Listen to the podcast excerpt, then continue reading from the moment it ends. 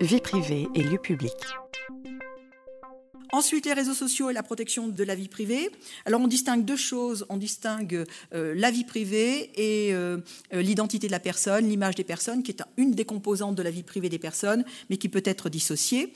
Donc, quand on capte des photos dans un cadre privé et qu'on veut diffuser ces photos, bah, c'est rigoureusement interdit. C'est pas tant que la diffusion des photos soit rigoureusement interdite, c'est que la captation de l'image d'autrui est interdite sans son consentement. Donc, dès lors que vous n'avez pas obtenu le consentement de quelqu'un, je pense aux élèves, il existe des formulaires sur Eduscol pour avoir ces droits-là que vous demandez aux parents ou que vous demandez aux élèves majeurs. On ne peut pas utiliser l'image d'autrui sans avoir récupéré son, consentement. Euh, petite remarque à ce niveau-là, c'est qu'il n'est pas question d'un préjudice, contrairement, c'est un droit autonome. Il n'est pas euh, question d'un préjudice à prouver pour obtenir réparation par la victime euh, d'atteinte au droit à l'image. le simple fait de la commission de cet acte, c'est-à-dire atteinte au droit à l'image, dès lors qu'il y a atteinte au droit à l'image, l'acte est répréhensible. La victime n'a pas à prouver la faute, c'est à vous de trouver tous les moyens pour vous exonérer de votre responsabilité.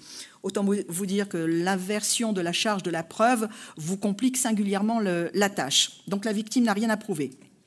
Petite remarque, Qu'en est-il des lieux publics? Un individu qui est pris dans un lieu public, bah, c'est pareil, c'est presque pareil. Alors déjà, tous les tribunaux euh, se posent encore la question de savoir qu'est-ce que l'on entend par euh, lieu public. Si c'est une manifestation et que l'individu est pris isolément, bien qu'il soit dans un lieu public, à partir du moment où il est identifiable, vous ne pouvez pas euh, diffuser sa photo, vous êtes obligé de, lui demander.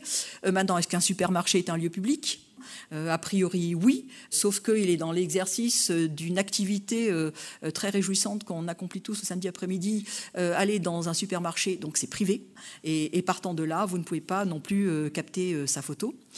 si un individu est pris isolément au, sein d'une masse ou près d'une personne notoirement connue, on pense à cette affaire de Roland Garros l'an dernier, où on a un, pauvre anonyme qui, par un coup de, de chance, s'est trouvé une place absolument fantastique parce que bon nombre de, gradins a été vide et se retrouve à côté d'une personnalité. Et bien sûr, les journalistes s'emparent et prennent en photo la personnalité, pas M. Dupont.